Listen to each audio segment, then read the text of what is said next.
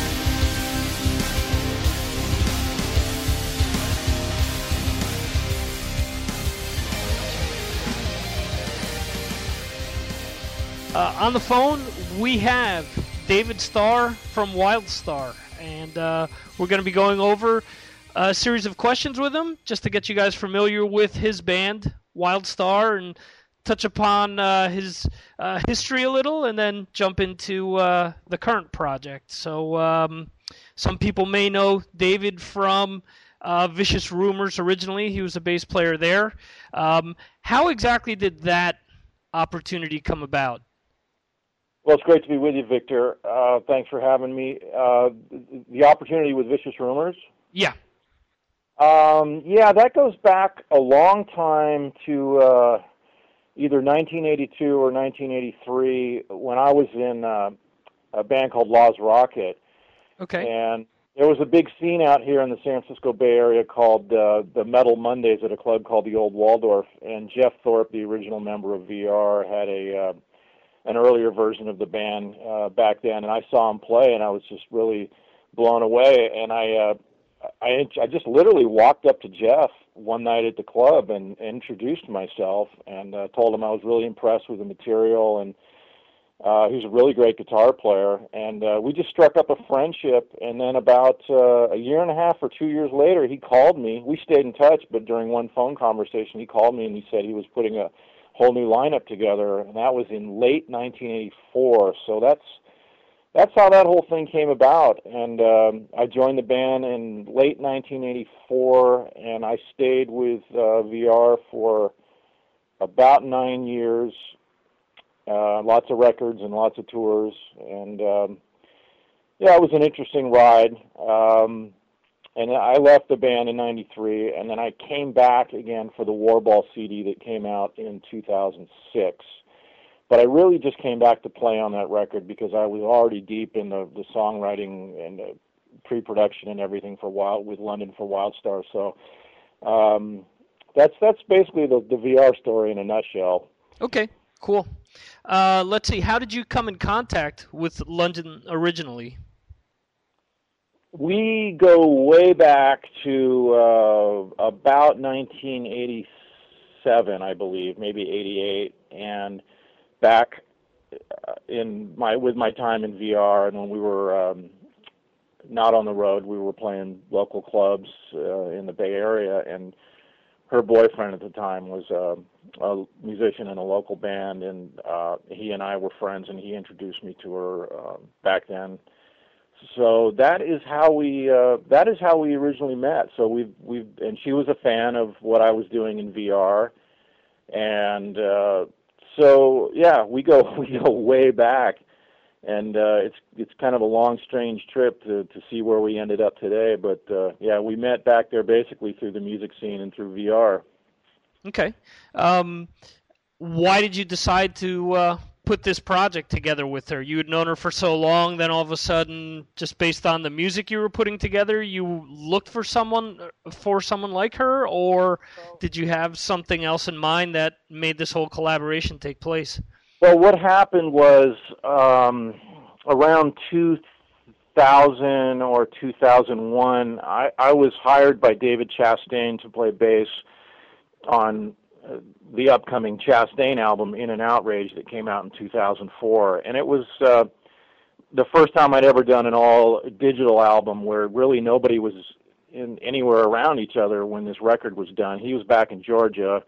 Okay. Um, so I never even met David until after this record was done. But huh. but uh, London had a uh, a recording studio here in Alameda, and what I did was I went to her studio and we recorded the bass tracks. She engineered them for me um, digitally, and they were sent back to David uh, Chastain and uploaded back there. So we worked together, and she has a production credit on that album. Um, and we, I had just basically started kicking around song ideas and told her about some things that I had going on, and we just uh, started throwing ideas back and forth. And this was about. It wasn't actually, I think, until 2003 that the record was recorded, the Chastain album.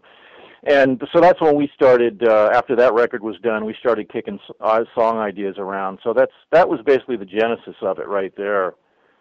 How how did uh, Chastain come about uh, hiring you for that project? I'm assuming he was a fan of your previous work.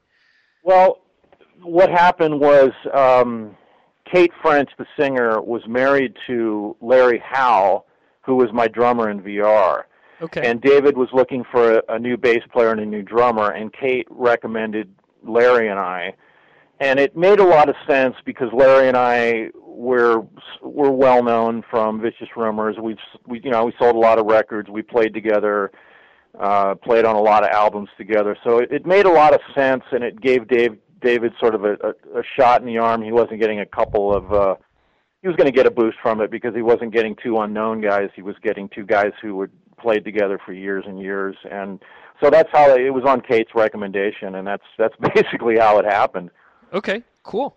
Um, within VR, you were obviously a bass player, but with Wildstarr, you also handle the guitar duties. Um, was that a transition that took place when you started writing for this album, or were you a guitar player all along and were just playing uh, bass in Vicious Rumors? Well, in VR, I was the bass player, and I always played guitar, but I never played guitar on the level of prof- professionalism, um, the quality that you hear on Arrival uh, with Wildstarr. That is really something that came together just. Um, basically, I started really getting my act together. Um, I got clean and sober in 2005 and when I quit drinking, I really, really, one of the reasons why I quit drinking, other than to save my life, was I really wanted to do this album and I wanted to play guitar, but I knew I couldn't do it if I was still drinking. I because uh, I needed to get a lot better, and Right. basically, I took a crash course uh, once I was sober, and and I just sat at home and played for hours and hours every night working on these tunes, working on my solos, uh, refining stuff, and it was something I always wanted to do, but uh, I was just always stuck in as a. I guess I was a guitar player playing bass for all those years, but yeah, I, I really only hit this quality of playing and this high level uh, really only about three or four years ago. So that's really when it all started.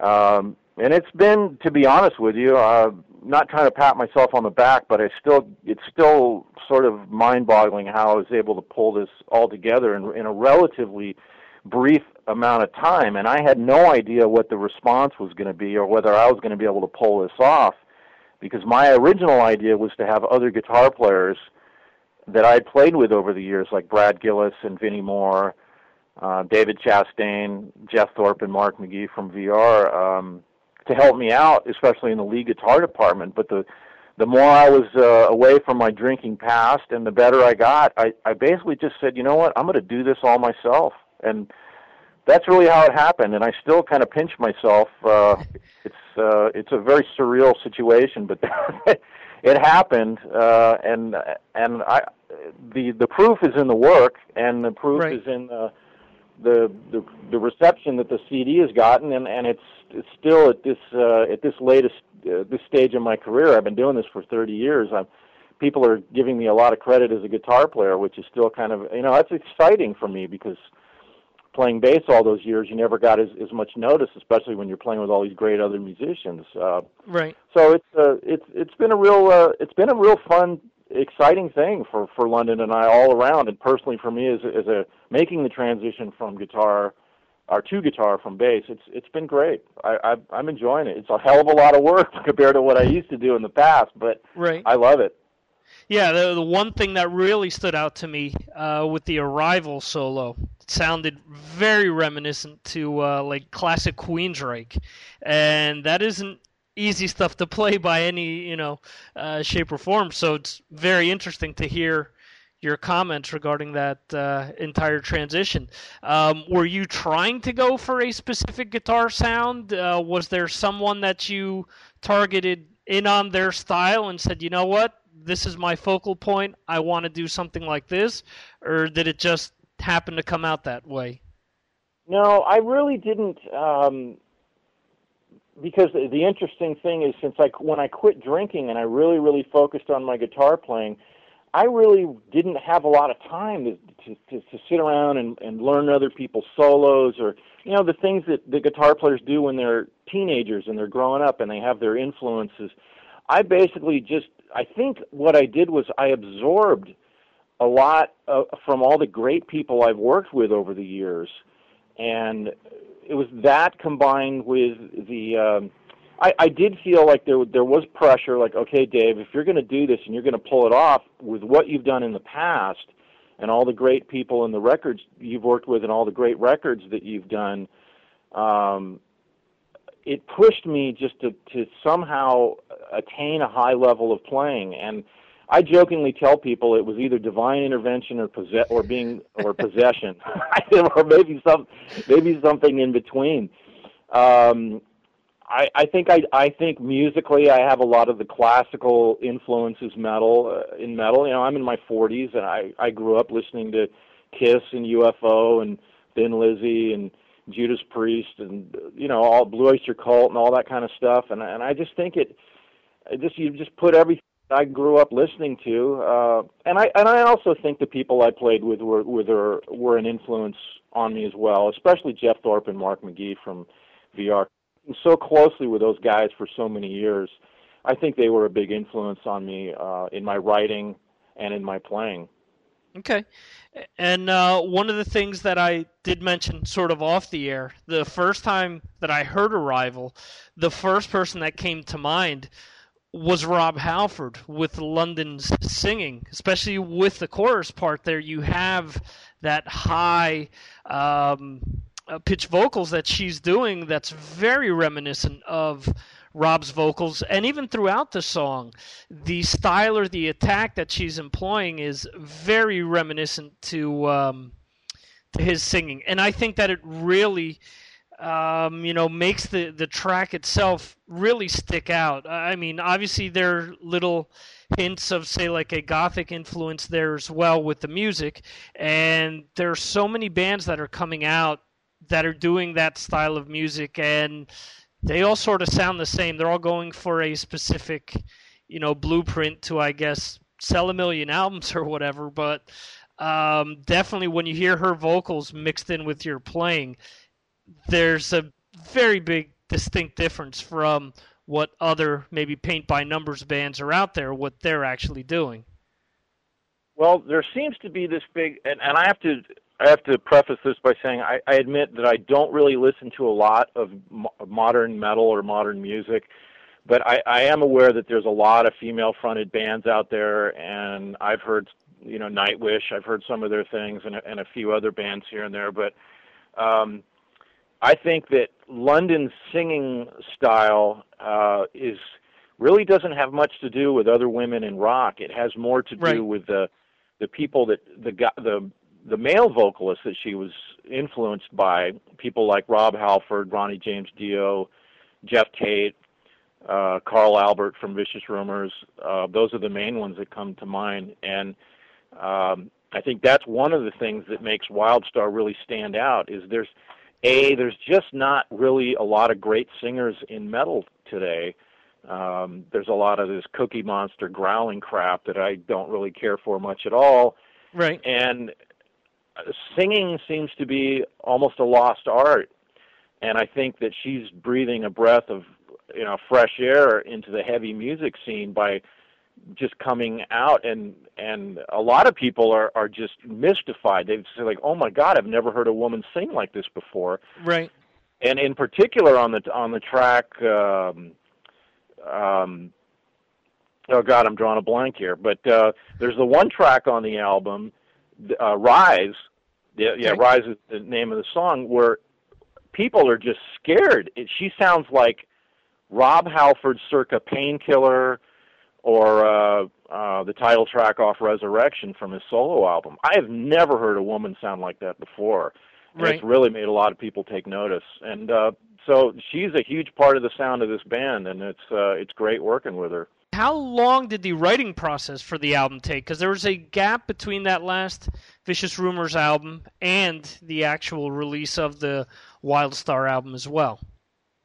Well, we when we started, London and I started kicking around these songwriting ideas. It was around the time that we were uh, working on that Chastain album, and then I, I I took, I guess, what you'd call somewhat of a detour. Geoff Thorpe asked me to come back to VR, and you know, it made me put um, WildStarr on somewhat of a back burner, and whether or not that was the right thing to do, looking back on it, I'm not really sure. But I did have to take basically a lot of time off from working on the WildStarr album to uh, working on the songwriting for the what would be the WildStarr album to do all the pre-production work with Geoff um, on what would become the uh, the Warball album, which we recorded, I think in I think it was February of 2006. So, gee, it's been four years.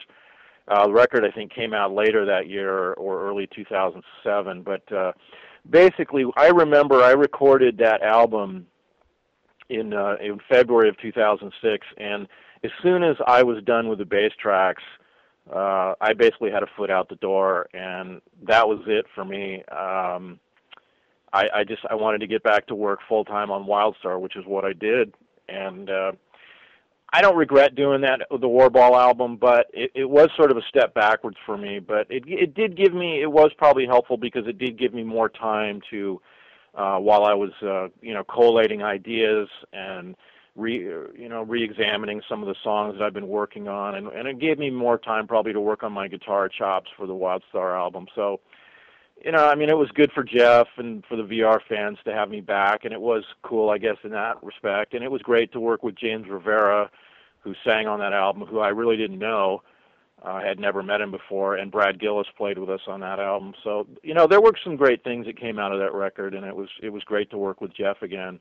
But uh, the future for me was not to continue playing bass in WildStarr. It was, or excuse me, to play bass in Vicious Rumors. It was to uh, right move forward and uh, do this record with WildStarr with London.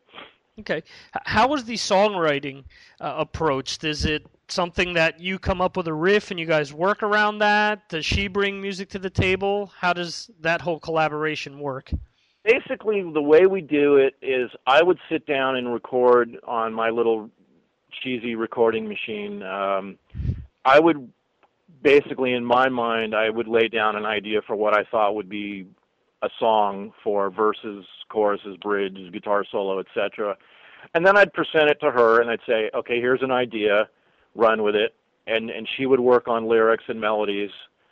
Um, and I tell her, you know, hey, if the verse isn't long enough or you want to double the verse or you think this part is too short, you know, we'd go back and forth until we'd basically have it ironed out. So that's basically how uh, the whole album was written, I would come up with what I would think would be musically a good, you know, idea for a song, and and I am basically blank when it comes to melodies and uh, vocal melodies and lyrics. I'm not much of a lyric writer.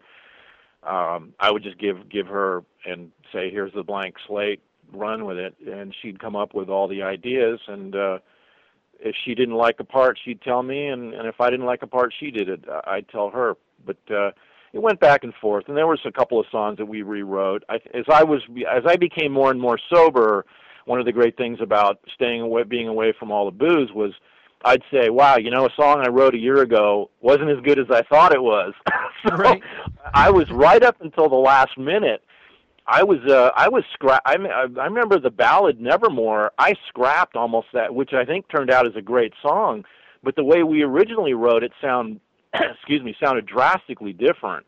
And I trashed almost three quarters of the music for that song, and I said, I want to start over. I got some better ideas. And I think London thought I was a little crazy, but it all worked out for the long run. So um, we both just worked hard together and followed our hearts, and uh, I think we came up with ten, ten really, really great songs on this album. Cool. Okay. Um, how did Jim Hawthorne come into the mix? Well, we were having a nightmare trying to find the right drummer for this album.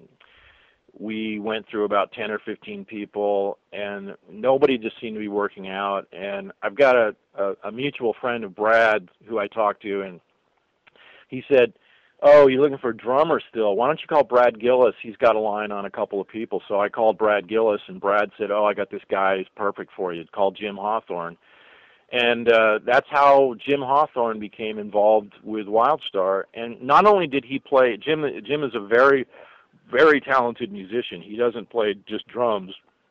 he's a, an amazing in, engineer in the studio, and he plays guitar and bass and keyboards. So we ended up doing some of the recording, not just the drums at his studio, but he ended up um, engineering. Uh, he recorded me doing the guitar solos at his studio, and he ended up helping us with the with the mixing and the mastering on the record. So uh, Jim Hawthorne de- deserves a lot of credit on this record, and not just for playing the drums. He really helped us out with the the overall production uh, on the record. Some of the things London and I recorded at our studio, uh, but we imported the tracks to his studio and uh, where he did the drums and he recorded me doing the solos, and then we we mixed and mastered everything at his place. But he he helped us out a great deal in the uh, process of making this record. Okay. Uh, is there any talk of taking the album out on tour? Well, one of the things that's uh, basically um, London and I did this record as a duo, basically. With we hired Jim as a session guy, so London and I did everything ourselves. So, what does that mean? It means that basically, once the record was done, we didn't have a band. Okay. And and what we've been doing, what we've been concentrating on, is promoting this record uh, through the internet, through MySpace, through Facebook, and uh, we signed on with uh, with Chip Ruggieri from Chipster PR, who's the public relations firm that handles Judas Priest and Rob Halford and Yngwie and uh, Iced Earth and a handful of other people. He took an interest in us, and he's basically. I think we're enter, we're entering into not just promotion for this album, but a long-term relationship with Chip, where he's basically laying the groundwork for a long, helping us lay the groundwork for a long-term plan and I think what we're going to do is we're probably not going to tour for this album. We're right now writing and record, uh, starting to write and do the basic recording for the follow-up album. And I think that's when you're going to see us um, basically hit the road. So we'll have two albums full worth of material to choose from. The band will have generated a lot more uh, interest. Um, so that's basically the, the, the way we're looking at it right now. Is if uh, when we hit the road, it's going to be 2011 with a new album. Okay. And are you looking to go into the studio with a full band already, or just work on that after the second album has been completed? Well, that's an interesting question because it was never our intention with Arrival to go in and basically. I mean, if somebody told me I was going to write all the songs, play all the guitars and all the bass, I, I, probably a year and a half before we ended up making the record, I would have said you're crazy. Right. Um, it was an insane amount of work for the two of us. Personally, for me, playing all the guitars, playing the role of two guitar players and a bass player, writing all the music. There were times I thought my head was going to explode. I was doing so much. it was not easy, and um, I'm not sure if I want to do that again. Gotcha. Uh, okay. We we've been talking to a couple of other people about joining us um, to uh, you know, on a serious level. And I don't really, I don't want people just coming in and doing a solo here or, or there. I would really like to find a guitar player, a songwriting partner to work with, um, to share solos with, to share songwriting with, and so we're looking around for people to work with on this next record. Maybe a, a, a permanent drummer that would be able to tour with us and a bass player. But the bottom line is, I'm not going to hire on anybody or bring on anybody in the band that I don't fully believe in. After I saw what London and I were able to do on our own, we London and I just talked about this uh, over dinner the other night, and I just told her I said, hey, you know, uh, I want this record to be as as good or better than the one that we just did, and if it means the two of uh, her and I doing everything again ourselves with Jim Hawthorne or whoever we have playing the drums, and that's the way it's going to be. Right. Um, I'm more interested in making another great record than having um, than having people in the band that might do the record and then and then quit or lose interest or move on to other things or not be able to tour. Basically, Wildstarr is London and I.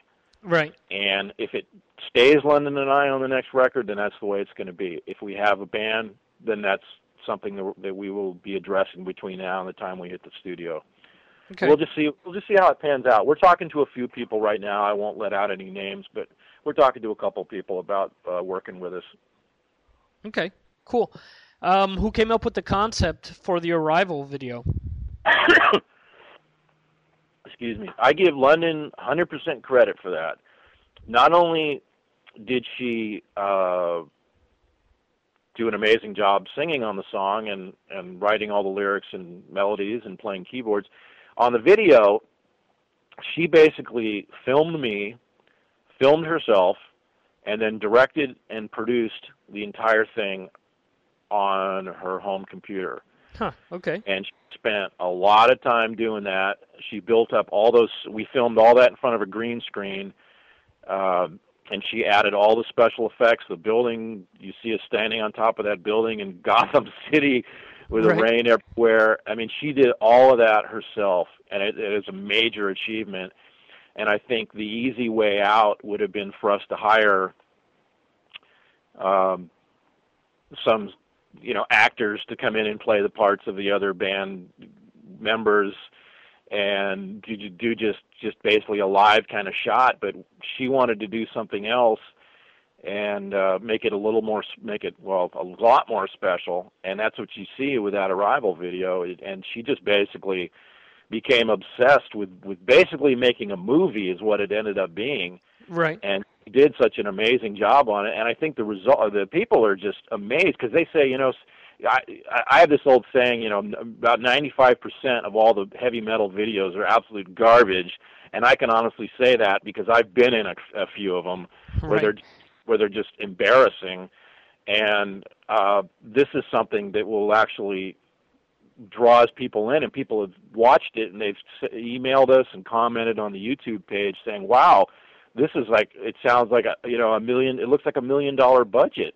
Right. And something you're not going to see out of a you know a, a band that's that's that's not huge. That's not a multi-million platinum selling act, and uh, Mhm. that's basically all the talents of not just a great singer and s- uh, co-songwriter with me, but she's a great with computers and, and technology, and she was able to do all this herself. And she spent, I mean, I couldn't. I'm talking thousands of hours working on that video. It just Huh. turned out amazing. Right, right, yeah, it did come out pretty good. Um, and the reaction for the album, you've already said, has been pretty good, right? Well, we've gotten uh, a lot of. Uh, it, it's interesting because we didn't know what to expect. This is after all my years. This is her first album. Mhm. This is my I don't know twelfth or thirteenth album, and but my first album on guitar. So we didn't really know what to expect. Of course, we were patting ourselves on the back, saying this album's great. You know, we love it. it's amazing. But of course, when you're so close to something, you never know really if if you're full of crap or whether it's gonna.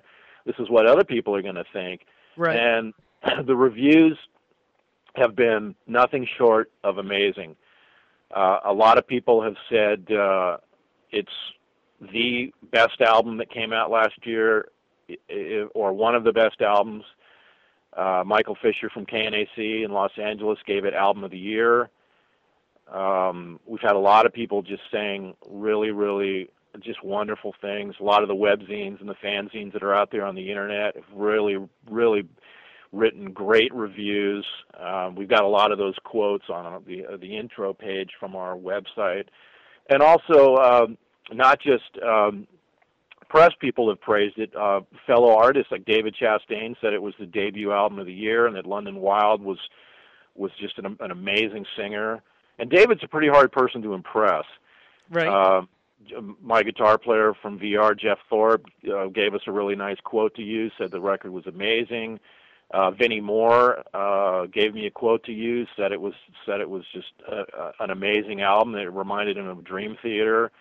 Um, so it, it's been a lot. It's been fun to be honest with you, and it's been really rewarding to see uh, the response that the record has gotten.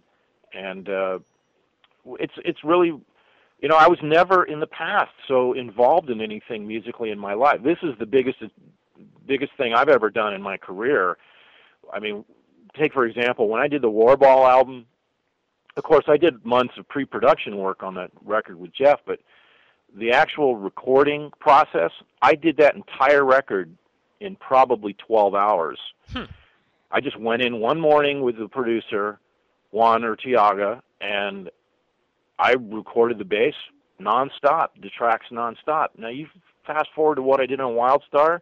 Oh my God, I think I played more notes on this album than all the other albums I've done put together with with everybody on them. It's just it was just crazy. Right. So I, I had never been involved in anything this this uh, this complex or this involved in my life. So. It, and then you, you see the response for it, and it's so uh, it's so gratifying. I mean, I, I I admit it is really really gratifying and a wonderful experience to see people saying that you've done a great job.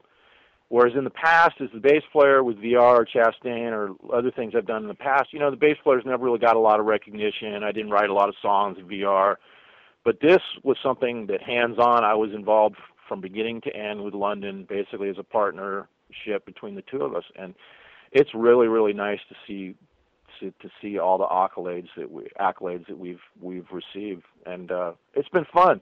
I've written, I mean, I think we've I've got a database of all the reviews. I think we've got about sixty of them, mm-hmm. sixty to seventy reviews that have come in from uh, internet sources all over the place.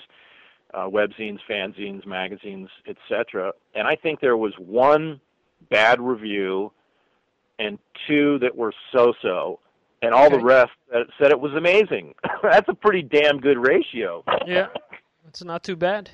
yeah What type of gear did you use in the studio when you were recording the album?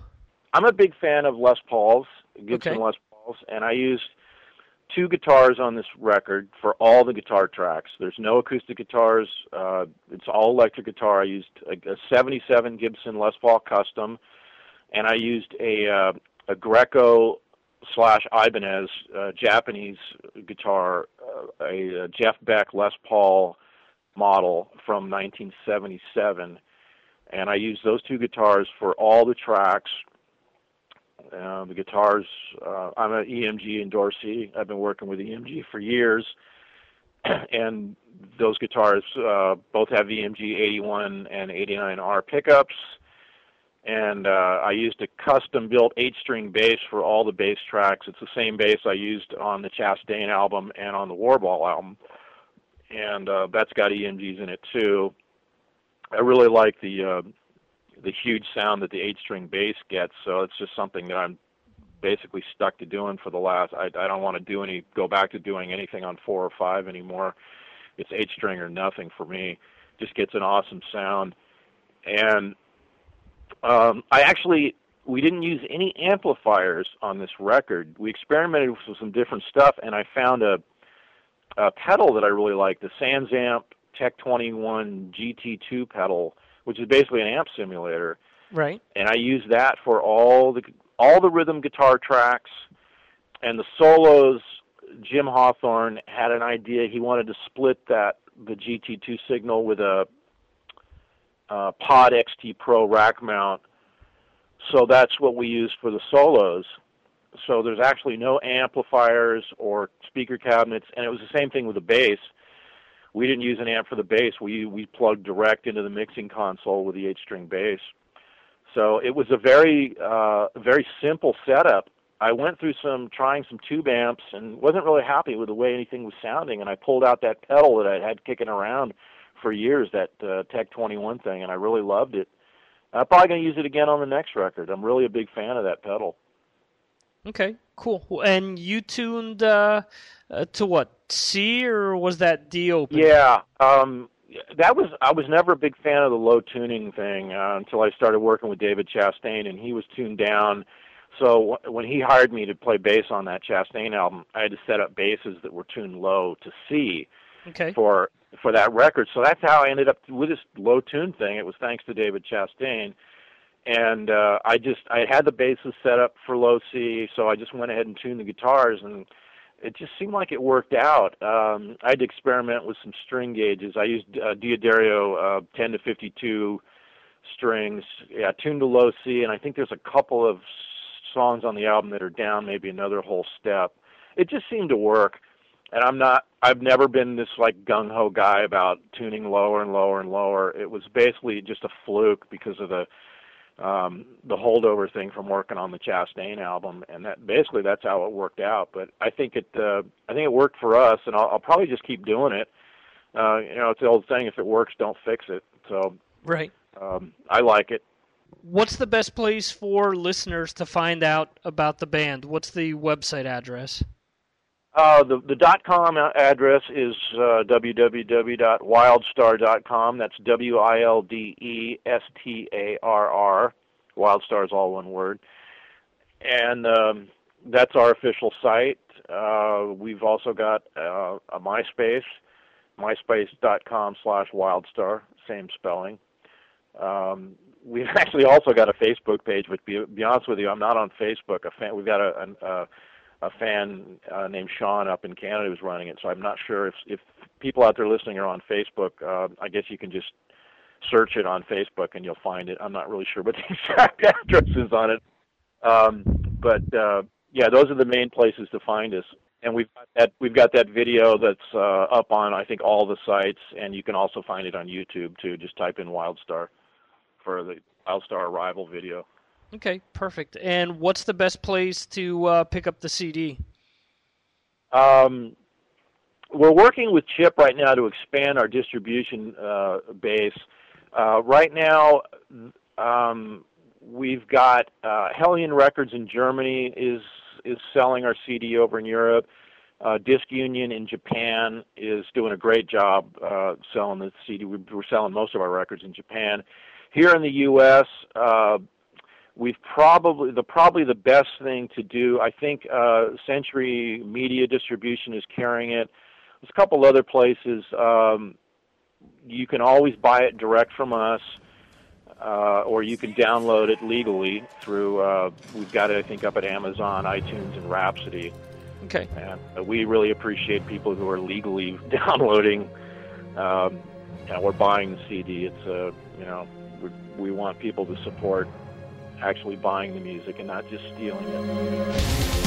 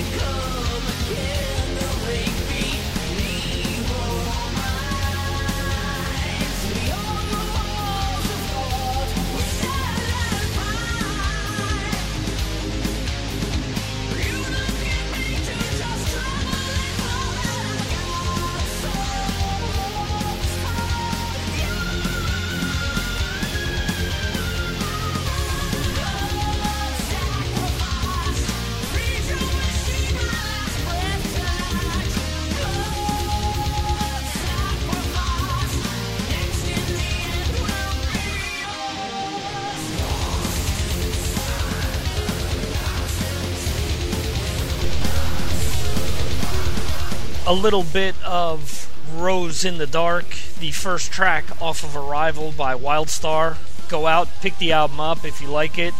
As Dave said, please support the bands that you do like. Uh, you know, a lot of bands do put a lot of time, effort, and money into uh, what they're doing, and uh, you know, they're doing this for a living, as you might, uh, you know, with your own job. Unfortunately, for someone like me, this is just a hobby, but uh, we try to do things to, to the best of our abilities anyway. But uh, nonetheless, go out and support these bands.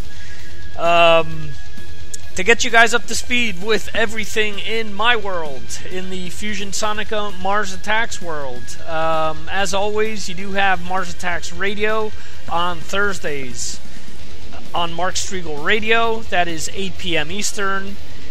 5 p.m. Pacific. If you're over in Europe, it is 2 a.m. Central European Time, an hour less if you're in Great Britain.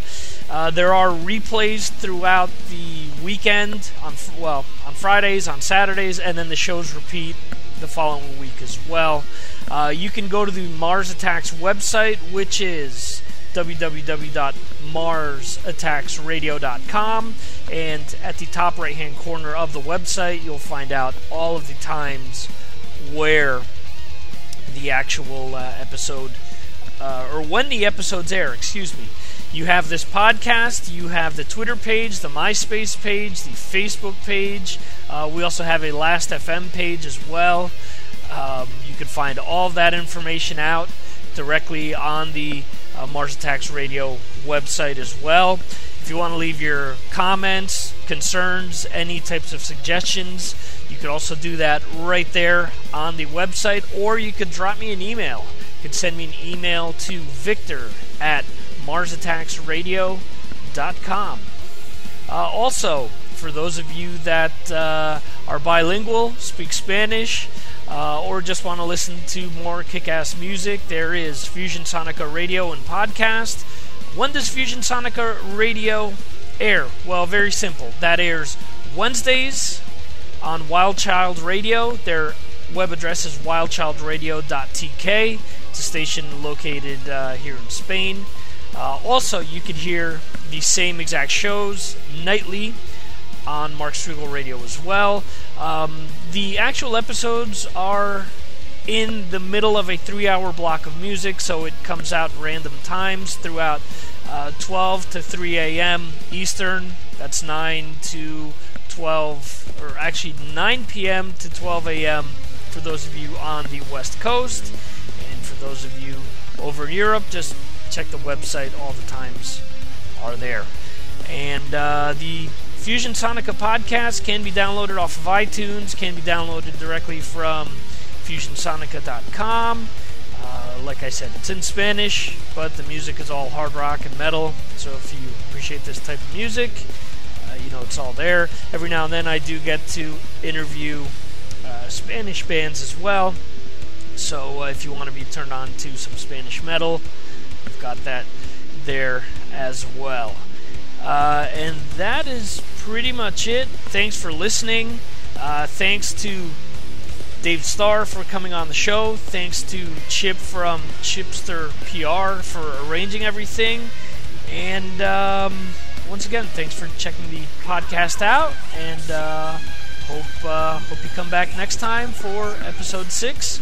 Little up in the air as to uh, what we'll bring to you, but uh, check back on the website, marsattacksradio.com, and you'll find out all about people that I'm interviewing and things of that nature. Oh, and one last thing check the Talking Metal uh, Wire. I'm a frequent contributor there.